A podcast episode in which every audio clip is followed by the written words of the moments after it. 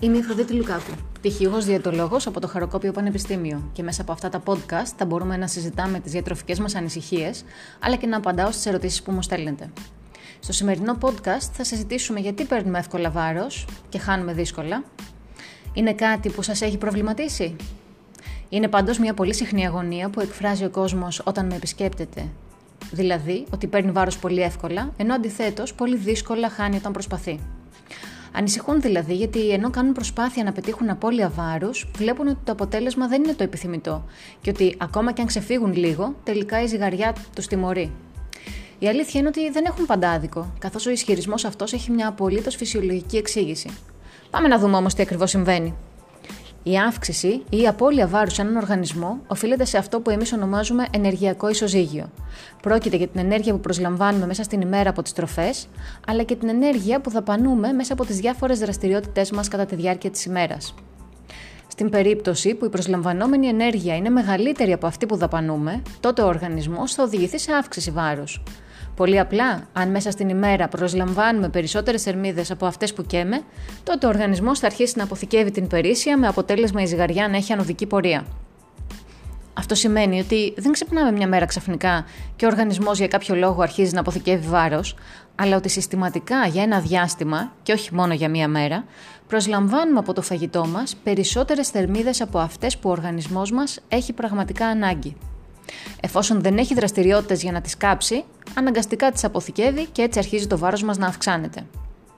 Στην περίπτωση που η δαπανούμενη ενέργεια είναι μεγαλύτερη από αυτή που προσλαμβάνουμε, ο οργανισμός αναγκάζεται να κάψει από αυτό που έχει αποθηκευμένο και έτσι οδηγούμαστε σε απώλεια βάρους. Αν δηλαδή οι δραστηριότητές μας δαπανούν περισσότερες θερμίδες από αυτές που θα πάρουμε από το φαγητό, θα πετύχουμε τελικά μείωση στο βάρος που δείχνει ο δείκτης της ζυγαριάς. Πόσο εύκολα όμως τελικά συμβαίνει το ένα ή το άλλο; Α πάρουμε την περίπτωση που έχουμε ένα θετικό ενεργειακό ισοζύγιο, δηλαδή προσλαμβάνουμε περισσότερες θερμίδες από αυτές που δαπανούμε.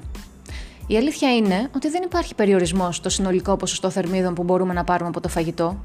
Τι εννοώ ακριβώς; Μπορούμε, για παράδειγμα, να ξεκινήσουμε ένα τρόμο από το πρωί που θα ξυπνήσουμε και να σταματήσουμε το βράδυ που θα πέσουμε για ύπνο χωρίς κανένα περιορισμό. Α πάρουμε για παράδειγμα ένα μέσο άνθρωπο που χρειάζεται περίπου 2.000 θερμίδες ημερησίως για να συντηρεί το βάρος του. Αυτός ο άνθρωπος λοιπόν μπορεί μέσα στην ημέρα να καταναλώσει ακόμα και 15.000 θερμίδες αν τρώει ασταμάτητα, χωρίς να υπάρχει κάποιος περιορισμός, και συνεπώς να αποθηκεύει βάρος ταχύτατα. Στην περίπτωση που ο ίδιος άνθρωπος θέλει να πετύχει απώλεια βάρους, σημαίνει ότι θα πρέπει να οδηγηθεί σε αρνητικό ενεργειακό ισοζύγιο. Δηλαδή, είτε να αυξήσει τις δραστηριότητές του, είτε να περιορίσει τις προσλαμβανόμενες θερμίδες. Αν λοιπόν θεωρούμε ότι χρειάζεται 2.000 θερμίδες για συντήρηση, μπορεί να τις περιορίσει π.χ. κατά 500 ή 1.000 θερμίδες ημερησίως. Ακόμα και αν μείνει εντελώς νηστικός μέσα στην ημέρα, ο περιορισμός θα είναι κατά 2.000 θερμίδε. Θα παίρνει δηλαδή 0 θερμίδε μέσα στην ημέρα. Σε αυτή την περίπτωση έχει κάνει το μέγιστο περιορισμό και δεν έχει άλλο περιθώριο. Άρα, στην προσπάθεια για απώλεια βάρους υπάρχει ένα συγκεκριμένο όριο που μπορούμε να φτάσουμε. Συνεπώς, είναι απόλυτα δικαιολογημένο η αύξηση βάρους να είναι πολύ πιο εύκολη διαδικασία, ενώ αντιστρόφως η απώλεια να χρειάζεται μεγαλύτερο χρονικό διάστημα για να επιτευχθεί. Ο σκοπός είναι να μην έχουμε στο μυαλό μας το ένα ή το άλλο άκρο, αλλά να προσπαθούμε να πετύχουμε μια ισορροπία στο ενεργειακό ισοζύγιο. Δηλαδή, οι θερμίδες που προσλαμβάνουμε μέσα στην ημέρα να είναι ίσες με αυτές που δαπανούμε και συνεπώς το βάρος μας να παραμένει σταθερό. Εάν διαπιστώσουμε ότι η ζυγαριά αρχίζει να ανεβαίνει, ας μην τα βάλουμε τον οργανισμό μας, αναρωτώμενοι τι είναι αυτό που φταίει, γιατί μάλλον απλά κάπου αρχίσαμε να ξεφεύγουμε και να προσλαμβάνουμε περισσότερες θερμίδες.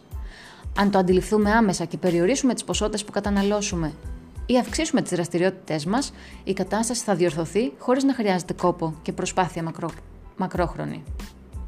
Βρες το κίνητρο, κάνε την αλλαγή.